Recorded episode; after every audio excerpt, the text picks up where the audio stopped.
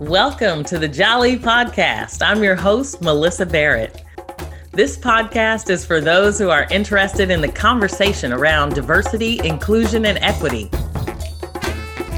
Each week, I'll be interviewing a guest who has something special to share or is actively part of building solutions in this space. Let's get started. Know this is a podcast about diversity, equity, and inclusion, but I had to take a moment and create a space. I needed one for myself. I continue to be heartbroken over these crimes that continue to occur. I am utterly speechless. I don't know what to say. I have no words. These mass shootings are occurring any and everywhere. It used to be that you could feel a sense of safety at your church, at school, but now it's happening at grocery stores, hair salons, churches, elementary schools.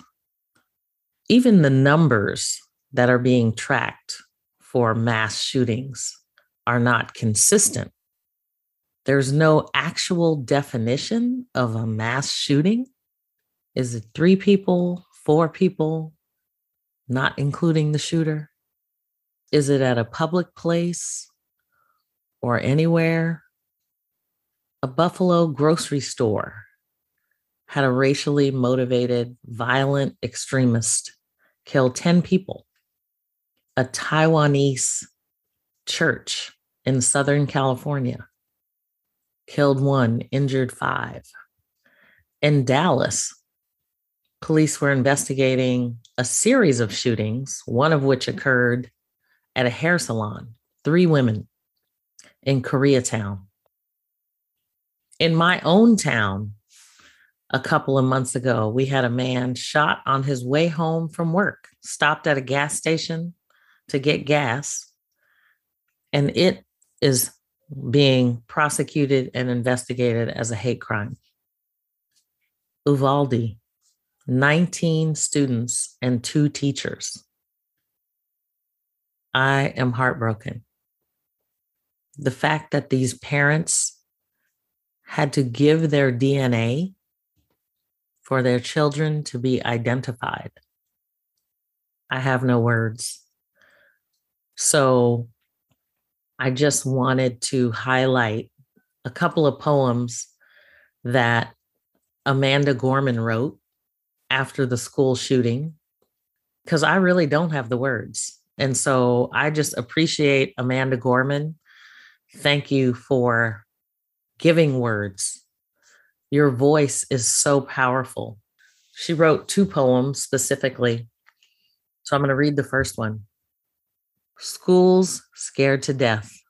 The truth is, one education under desks, stooped low from bullets that plunge when we ask where our children shall live and how and if.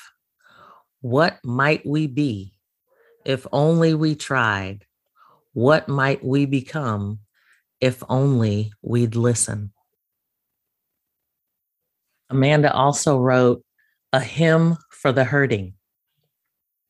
Everything hurts. Our hearts shadowed and strange, minds made muddied and mute.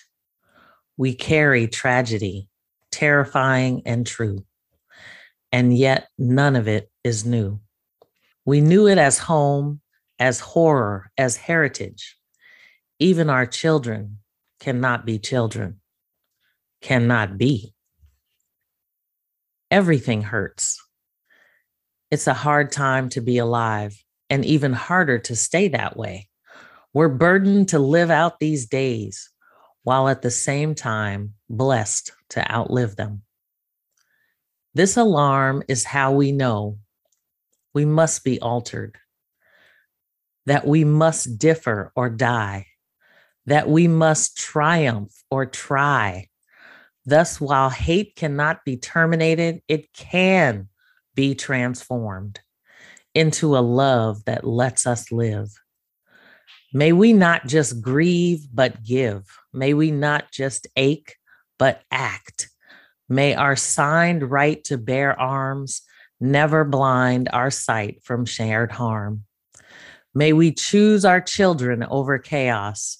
May another innocent never be lost. Maybe everything hurts. Our hearts shadowed and strange, but only when everything hurts may everything change.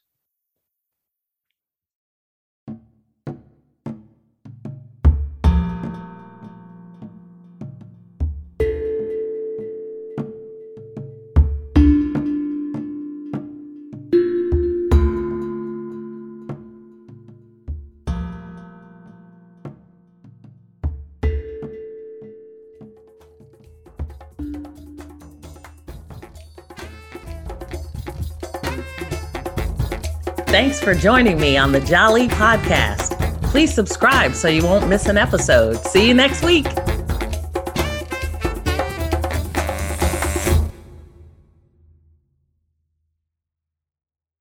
This podcast is a part of the C Suite Radio Network. For more top business podcasts, visit c-suiteradio.com.